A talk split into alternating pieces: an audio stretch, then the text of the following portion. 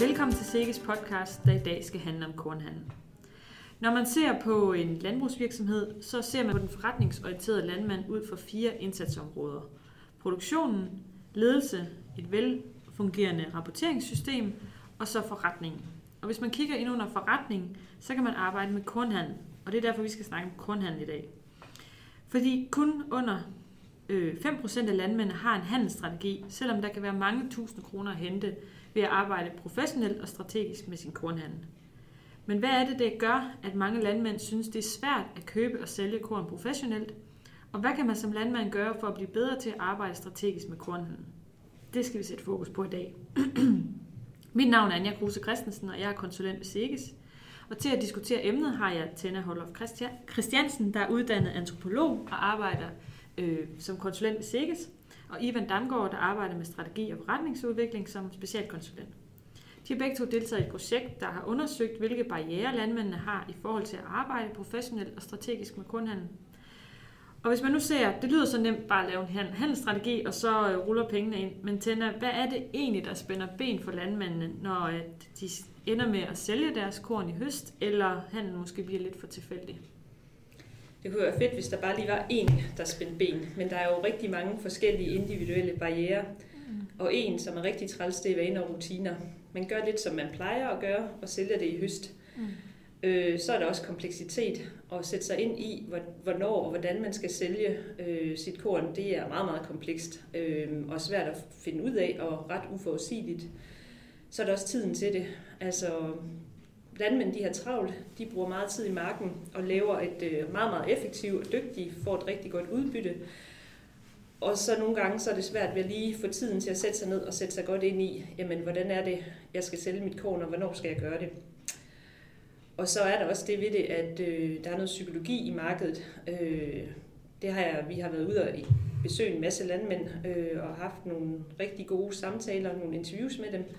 Vi er ude og besøge 12 landmænd, og de har givet et rigtig godt indblik i, hvad det også kan være svært. Og en af de ting, det er, at når man sidder og skal måske også endda har lagt en strategi for, hvornår man skal sælge sit korn, så finder man ud af, at det er den her pris, som jeg synes er fin. Og så når man rammer, når øh, markedet rammer den pris, så er det, man tænker, måske stiger det lidt mere, og så kunne jeg tjene lidt mere. Og så stiger det lidt mere, og så venter man lidt endnu, og det stiger måske endnu mere, og så venter man lidt endnu. Og så lige pludselig, så begynder det at falde, og så tænker man, åh oh, nej, jeg venter lige til det stiger igen, men det falder lidt mere. Og så til sidst, så falder det måske under den pris, man havde besluttet sig for, var ganske fin. Og så er det, når det falder under den pris, så tænker man, det stiger nok igen, det stiger nok igen. Og på den måde, så er det svært øh, at følge en strategi. Der var en landmand, der forklarede det på den måde, at han kaldte det handlingslammelse, at han havde svært ved at følge sin strategi. Der er også en anden landmand, der kaldte det en form for ludomani. Mm. Og det er jo ganske menneskeligt. Det er jo ikke, øh, fordi de her landmænd er i en særklasse. Det er jo en helt menneskelig ting, at øh, vi nogle gange handler irrationelt. Mm. Men der er det jo så, at øh, en strategi, det er, det, er, det er de efterlyser. Øh, men hvordan er det, man holder en strategi, og hvad skal man egentlig bruge en strategi til i det hele taget? Det ved du noget om, Ivan. Ja, det er jo ofte svært, fordi strategi er det lyder for mange landmænd som noget, der er stort og komplekst, men i virkeligheden så er det at prøve at finde ud af, hvilken plan det er, man har for afsætning af sit korn, der kunne være spændende. Og det kunne man lave på mange forskellige niveauer, og strategien, det er så der, hvor man skriver det. Og vi anbefaler jo generelt, at når man har fået lavet en plan, så prøver man også at få den skrevet ned, fordi så har man mulighed for efterfølgende at finde ud af, om man egentlig har gjort det, som man så også har skrevet. Så hvis man starter med at, at diskutere det ud fra en plan, så, øh, den, den første overvejelse, man skal gøre, det er jo, om man vil, om man vil handle videre, som man plejer. Det vil sige, når den sidste øh, korn, hvor den er fyldt, og man har fået tømt af på foderstoffen, så får man lavet øh, afslutningen på handlen, og så er alle pengene i kassen, og så er det egentlig sluttet.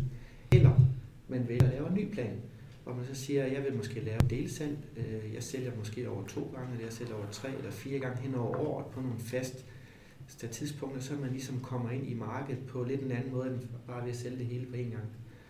Og øh, når vi sidder med landmændene, så er det jo lidt ligesom at sige, hvis man går på casino, og så man putter alle sine penge på rød, øh, i stedet for måske at dele dem ud på fire forskellige tal på, på rouletten, så har man måske en større sandsynlighed for at ramme, ikke i top, men man rammer måske i den bedre halvdel i forhold til de priser, der er i den periode, man kan sælge sit korn. Og det har vist sig at være svært. Øh, rigtig svært, fordi bare det at gå fra at kun handle en gang og så over at lave et split salg, som det hedder. Det er der mange, der har det svært med. Oh, hvorfor det? Jeg, jeg tror, at øh, vi har et, når vi har været ude og spørge landmændene, så mellem 50 og 60 procent af landmændene, de siger, at de har faktisk en tæt relation til foderstoffen, og foderstoffen er egentlig, bliver opfattet som deres ven. Og det vil sige, at de har faktisk altid været gode til at hjælpe dem. Og det vil sige, at de forventer faktisk også, at foderstoffen giver den rigtige pris. Så det, det der kan være grænseoverskridende, det er egentlig at ringe til foderstof nummer to. Øh, og det lyder måske sådan lidt banalt, men jeg tror faktisk, at relationen har været så dyb, hvis man har handlet med den samme foderstof igennem måske flere, ja, 20-30 år måske endda, så er det lidt svært at, at gå ud og bryde det mønster. Øh, mm. Og det, det var også det, du, du startede med at sige, at den der forandring, den kræver, at øh, man skal vide, hvorfor er det, jeg skal gøre noget andet, end det jeg plejer. Ja, og vi, vi er jo også som mennesker rigtig, rigtig glade for bare at bevare status quo og gøre, som vi plejer. Til dels er der det med tid, altså det, det kræver noget overskud at lave nogle forandringer. Det er ikke bare noget, som man, øh, som man beslutter sig for. Øh, og man kan jo se, når, altså i forskellige sammenhænge, når jeg er ude og interviewe landmænd, at de er jo ret presset. Øh, der er et eksempel på, øh, hvor svært det er at tage gode beslutninger, når man er presset. Der er sådan et studie fra Indien, hvor man har målt indiske landmænds IQ før høsten og efter høsten. Øh, og der kan man faktisk se, at under en høst der er man meget, meget presset, fordi det skal gå hurtigt, og man skal have høsten i hus, og man arbejder mange timer, sover meget lidt. Og så er det så, når høsten er færdig, så har man ikke så meget overskud måske til at træffe nogle retning, øh, rigtige beslutninger, eller nogle mere rationelle beslutninger, så gør man det, man plejer. Øh, og der kan man simpelthen se en forskel i IQ'en på 9-10 stykker øh, fra før høsten, hvor man er i overskud på ressourcerne, til øh, efter høsten, hvor der er knaphed på ressourcerne. Øh, så det, det er også sådan lidt en naturlig ting, det der med at ikke øh, have overskud til at, øh, og tid til at sætte sig ind i en forandring. Men, men hvordan tænker du, øh, har du nogle erfaringer med landmænd, der, der gør noget andet? Øh? Altså jeg tror, for lige at, at forlænge det der, jeg tror også, at vi har øh, noget fra bankerne. Vi har herover det sidste halvårs tid arbejdet meget med, hvordan er det egentlig, at banken øh, har en indflydelse på vores disponering i forhold til at, at handle for hvis nu banken sidder og siger, at vi skal have pengene i kassen hurtigst muligt, og de faktisk ikke tænker på, at man egentlig kan lave en højere omsætning, og måske dermed en højere øh, bundlinje på ejendom ved at lave et splitsalg eller lave en markedsdrevet handel, så er det klart, så sidder landmanden jo også og bliver presset af banken og siger, at vi skal have penge i kassen. Og det vil sige, at kulminationen på det hele, det er høsten, det har været en travl periode. Og når man så ligesom har fået lukket, og man har ved, at, at pengene de er, som de skal være, så er banken tilfreds. Jeg er faktisk også tilfreds som landmand så, så, siger, så er det hele ligesom faldet til ro. Så derfor er det jo, det at hoppe ud af det der mønster, det, det er svært. Mm. Det inviterede vi så bankerne ind, og så spurgte bankerne, øh, hvor vigtigt er det for jer, at pengene de kommer i kassen? Fordi hvis nu landmanden han har en plan, eller har en strategi for, hvordan han så kunne se, at han kunne gøre det på en, en smartere måde, så han kunne skabe en bedre bundlinje ved at, at lave et splitsalg, eller lave en handel baseret på markedsoplysninger. Så siger banken, hvis det er en landmand, der har styr på tingene, der er i stand til at følge den plan, som han nu har lagt, så vi kan stole på, at det er det, han gør, så ser vi egentlig ikke nogen problemer i, at, øh, at likviditeten den kommer lidt senere, medmindre det er en nødledende ejendom og sådan ting der. Og det har vi så brugt i forhold til at fortælle landmændene, at vi skal ikke bruge banken som bussemand i forhold til at sige, at det er faktisk banken, der kræver, at jeg, jeg handler. Så den kan vi lukke nu. Mm. Så nu, nu skal vi så ind til at fortælle landmanden, at nu er det faktisk dig, der så skal være i stand til at overbevise banken om, at jeg har egentlig en plan, som jeg også gerne vil bruge i forhold til at sælge mit korn. Men nu siger du selv det der med, at det, det handler om, at man kan følge strategien. Hvordan, altså som Tænder siger, man kan jo godt blive grebet af det. Ja. Det her handlingslammelse eller ludomani, eller hvad man vil kalde det. Altså hvordan, hvordan følger man en strategi? Og det er jo en, en strategi, vi kan jo have en, en strategi for virksomheden også, og det er jo noget af det, at øh, vi ser i praksis, at hvis man er sådan en, en, en entreprenant øh, landmand, der gerne vil udvikle noget nyt, og så man har et stykke papir til at lægge, der fortæller, hvad man gerne vil. Mm. Det kan med svært øh, at fastholde, at jeg er mælkeproducent, og det bliver jeg ved med at lave, for det står ingen strategi, indtil den så bliver revideret. Og det samme ser man så også på kornhandel, fordi man er jo under indflydelse af naboer, man får noget at vide fra foderstof, man får noget at vide hele tiden, om, hvor fantastisk et eller andet det er, og det er nu, man skal gøre noget andet end det, der står i lige præcis det stykke papir, man selv har skrevet. Men det, der viser sig i praksis, det er at hvis man så holder sin strategi, og det, det gør man bedst ved opfølgning. Det vil sige, at vores rådgivere skal være gode til at hjælpe landmænd til at sige, at vi har faktisk en strategi, der siger, at det er nu, vi handler for eksempel 33 procent af vores kornmængde, eller at den dato, nu nærmer vi os, nu skal vi til at gøre det, som vi har aftalt. Fordi landmanden, han bliver grebet af nogle nye ting. Der, der kommer noget ny inspiration. Så opfølgning er i hvert fald en af de vigtige ting, og så sparring, som siger, at det kan godt være, at vores strategi har været forkert, den vi har fået lagt til som landmand, men så må vi køre den igennem for det år her, og så, se, så reviderer vi den, så laver vi en ny plan for året efter. Fordi hvis, hvis man bare begynder at sejle, og man fraviger det, man har skrevet, så går det i hvert fald helt galt. Mm. Men det er jo en helt ny måde at tænke på, fordi de udsagn, jeg har fra landmanden, der, der foregår det meget på noget, der hedder en mavefornemmelse. At når man øh, begynder at overveje, at nu er det tid til at sælge, så snakker man med kollegaer, man snakker med erfagruppen måske, man snakker med sin rådgiver, øh, og så på den her mavefornemmelse, så begynder man at synes, ja, øh, nu er det ved at være tid, og jeg har også fået en sms, og kornpriserne er gode, og så begynder man at overveje et salg. Øh, så det er, jo, det er jo en helt anden måde at gøre det på i forhold til at skrive en strategi ned og fastholde sig den. Øh, så, så at få brudt den vane, den, den, øh, den oplever ude hos landmændene som er rigtig svær, øh, og man vil heller ikke overlade øh, så stor en øh, beslutning til en rådgiver, eller øh, fordi, at, fordi det er så mange penge, det drejer sig om, så man vil gerne selv have kontrol om det, ja. øh, over det. Og det mener jeg også, det er vigtigt, at rådgiverens rolle bliver aldrig nogensinde at træffe den disponering for, for landmanden. Det er landmanden selv, der bestemmer, hvornår man skal købe og sælge, fordi det er ham, der, der sidder med hånden på kogepladen. Mm. Men, men der, er jo, der er jo rigtig mange spændende ting i, hvordan vi arbejder med det her øh, i, i forhold til vores øh, enkelte landbrug. Fordi hvornår er det, at vi går ud og sælger, og hvornår er det, vi vælger at ikke at gå ud og sælge. Og den afklaring, det kræver, at øh, jeg kan komme med et eksempel. En af vores DLR-virksomheder tog alle fakturer, der var sendt ud fra deres landmænd til foderstofferne, for at finde ud af, hvordan priserne havde været, og hvornår der var blevet solgt. Og det har de gjort over nogle år. Og der, det viser sig, at der er mega stor forskel med den landmand, der har fået den laveste pris for korn, og den, der har fået den højeste pris i de der øh, perioder, der har været kigget på.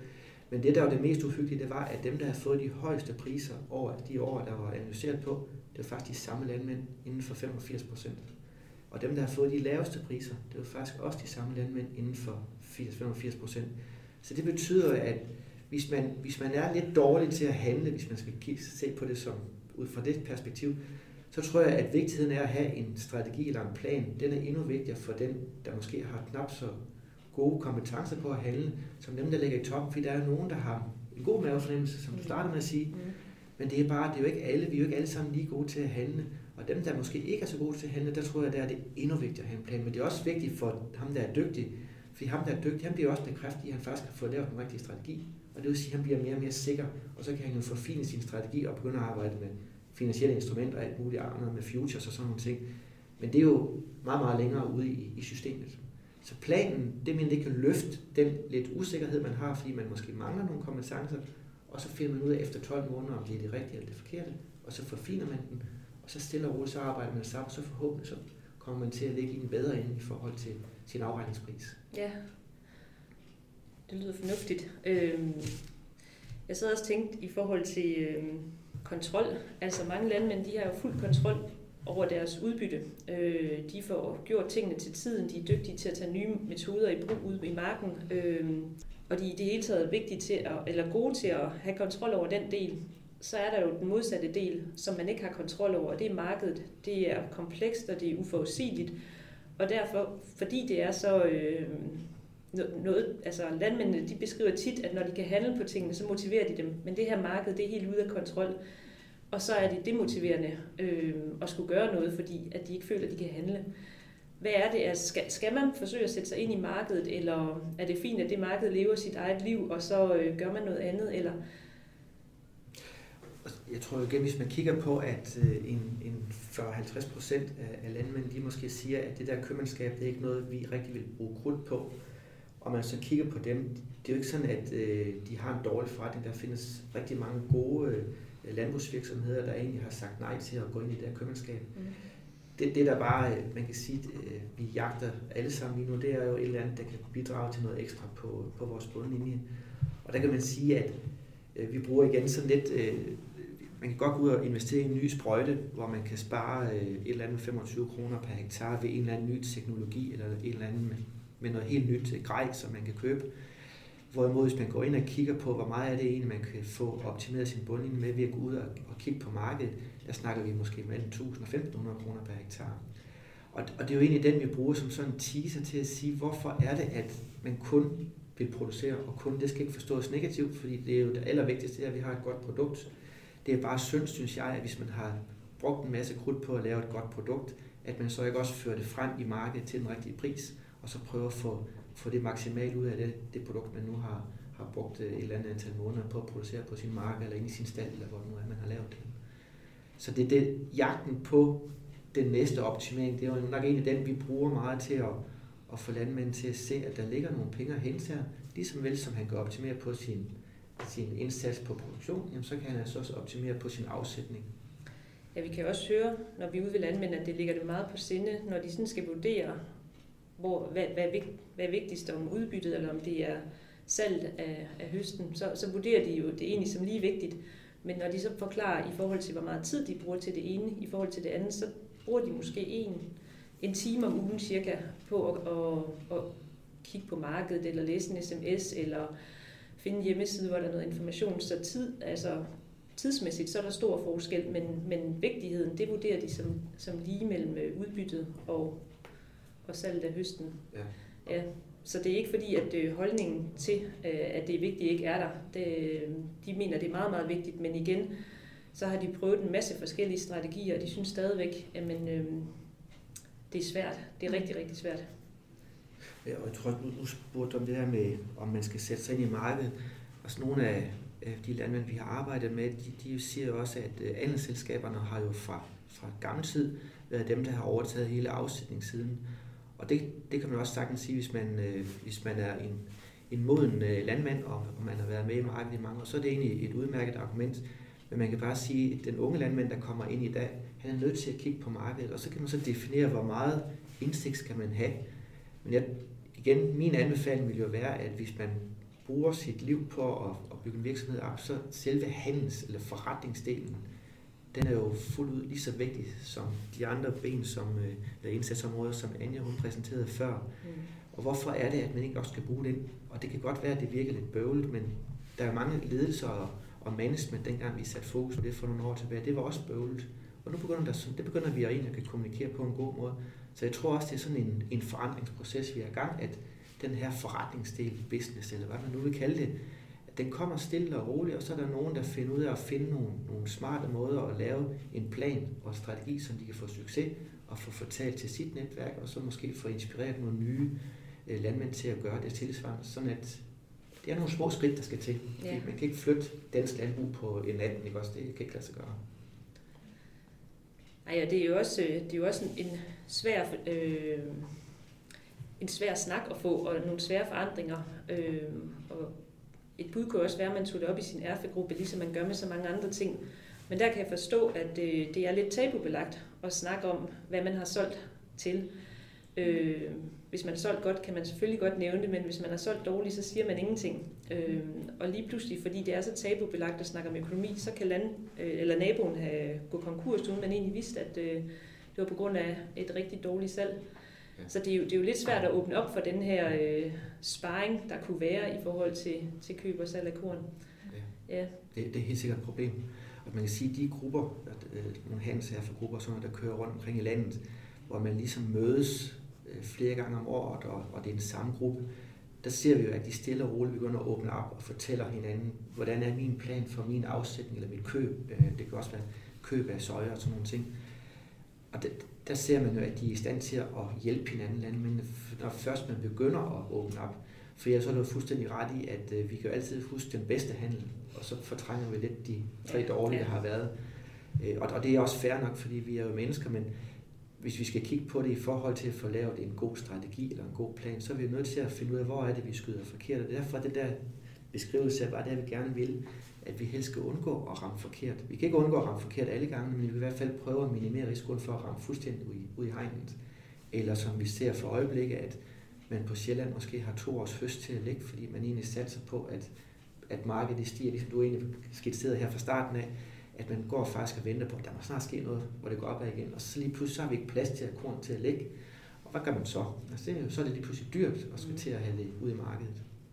Det er vel også ret mange penge, man har til at ligge. Ja, for søren. Det, altså, det kræver noget likviditet, ikke også? Ja. Og nu, vi havde et, et møde på Sjælland her tidligere på året, hvor en eller anden mand sagde, nu, nu skulle han så til at lægge tredje års høst øh, ind, og, og det der, der var så tre år gammel, det var ved at begynde at blive lidt skadet af lidt insekter og sådan noget, så det var, det, lige pludselig går det jo stærkt, ikke også, i mm. forhold til, at man ligger med et alt, alt for uoverskueligt lag, og det er ikke ret mange, der gør det. Mm. Men det er sådan igen, øh, det der værste scenarie, man kan komme ud fra, det er, at dem, der gemmer til natten, gemmer til katten, ikke også, det er jo mm. ikke helt forkert. Mm. Nej, men du sagde også selv, nu nævnte Tænder det der med, at der var nogen, som, eller der blev nævnt, der blev nogen, der sådan har sagt, sagt nej til det her med købmandskab, eller det, det vil ikke sådan arbejde med, eller det interesserer dem, eller var svært at sætte sig ind i alle de her ting. Altså, hvad, hvad kan man gøre fra, at man, hvis man står og, og slet ikke har indsigt i markedet, og det måske ikke interesserer en så frygtelig meget, til at man kommer derhen, hvor man har en strategi, og man har en plan for det? Og jeg tror stadigvæk, at udgangspunktet det skal være, at man kan ikke tvinge en, en strategi ned på en, en landmand, der ikke mm. vil. Men også man kan synliggøre nogle potentialer. Det, det som jeg synes er en, en god øvelse, det er jo, at hvis man kommer ud til en, en landmand, så prøver man at sige til ham, at, øh, at du skal finde dine fakturer, eller den afregningspris, du har fået for de sidste 24 måneders høst. Mm. Og så øh, lægger man den ind i, hvordan priserne de nu har været i markedet. Og så sidder man stille og roligt, og så får en snak om, hvis nu at han havde fulgt markedet, han har måske fulgt nogle anbefalinger et eller andet sted fra, eller han har været inde og kigge på øh, det der med at lave splitsalg. Hvor meget er det så, at man kunne hente for den enkelte? Og så må man sige, at nogle steder, hvis det er et mindre landbrug, så er det måske små penge. Og så vil landmanden sige, det bøvl, det gider jeg simpelthen ikke have, så det, det, det, det giver god mening for mig, at jeg ikke har noget øh, fokus på det. Og andre steder, der vil der være så mange penge i det, at landmanden siger, hold da op, det her det skal jeg gøre noget ved. Og den der erkendelse af, at man gør noget ved det, så begynder det at være, være spændende, for så kan man begynde at flytte sig som menneske, så sige, jamen, nu er jeg erkendt, jeg faktisk har nogle mulighed for at lave lidt ekstra. Hvordan gør jeg så det? Og så begynder man egentlig at skitsere en plan, sådan, der passer sammen med det landmanden gerne vil. Og jeg mener, og som jeg sagde før, vi skal ikke til ud og arbejde med finansielle instrumenter og alt muligt, med mindre at man ved, hvad det er for nogle ting, og hvordan man kan bruge det. Så i første step, så er det egentlig at prøve at kende, hvordan er det, skal jeg prøve at ringe til tre foderstoffer. Det kunne være nogle steder, der kan starte, eller nogle landmænd, der starter med det. Andre, der kan man måske at lave et split som vi nu har snakket noget om. Og et tredje sted, der kan det være, at man begynder at følge de anbefalinger, der kommer fra de forskellige steder, hvor man analyserer de her ting, mm. og siger, nu er der et salgssignal, mm. og der skal du sælge 33% eller 22% af dit korn. Så, så retter man sig efter det. Så der findes mange forskellige trin på mm. den her trappe op imod, at man bliver udlært forretningsmand, hvis man nu ellers mm. bliver det på et tidspunkt i sit liv. Ja. Ja. Så det handler meget om det der med at blive bevidst om, hvad det er potentialet. Og det er måske også den måde, man rykker på ens vaner hvis man er bevidst om, hvad man kan hente på det, eller hvordan? Altså det første skridt, det er at blive bevidst om tingene, mm. og tænke over tingene, for når man begynder at tænke over tingene, så handler man også anderledes. Mm. Øhm, men, øh, og det er der jo mange, der er bevidst om. Øh, mange af dem, vi har været ude og snakke med, de er jo rigtig bevidst om, at det har stor betydning, og at de kan tjene mange flere penge ved, mm. at, øh, ved at sælge og, og købe på de rigtige tidspunkter. Men igen, så er der jo mange barriere, at øh, der er de vaner og rutiner, der er manglende tid til at sætte sig ind i det. Øh, det er komplekst, og øh, ja, og det er svært at fastholde en strategi, når man bliver grebet af, af nogle stigende priser, øh, mm. hvor man kan se, at man kan, man kan tjene nogle flere penge, end man egentlig havde regnet med. Man egentlig havde fastsat den pris, man var tilfreds med.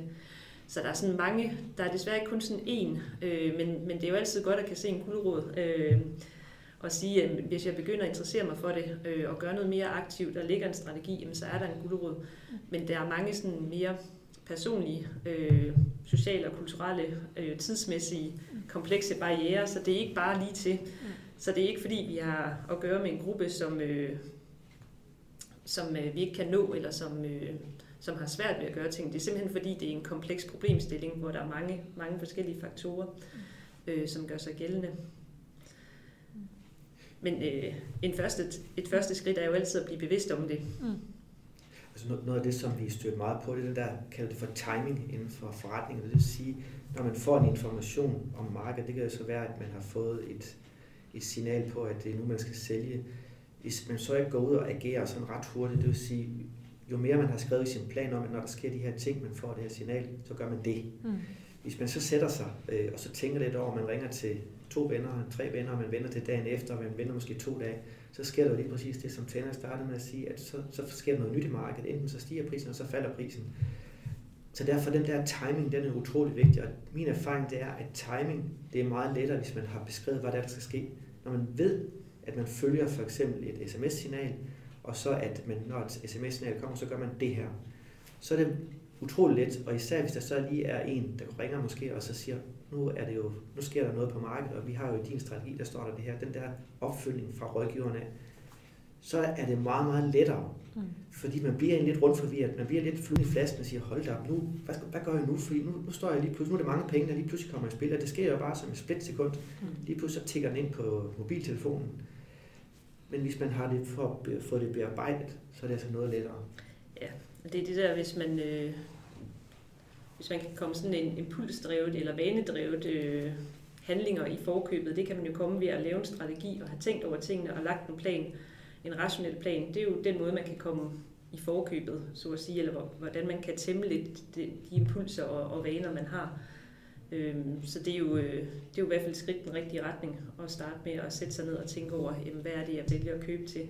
Hvordan løber det rundt for min virksomhed øh, ud fra de priser? Øh, og så simpelthen fastholde sig selv i at sige, jamen det er det, vi har aftalt. Ja, lad, os, lad det være det sidste ord. Jeg vil gerne sige tusind tak, fordi I har lyst til at være med, og så håber jeg, at dem, der lyttede med, er blevet lidt klogere omkring øh, kornhandel og handelsstrategi.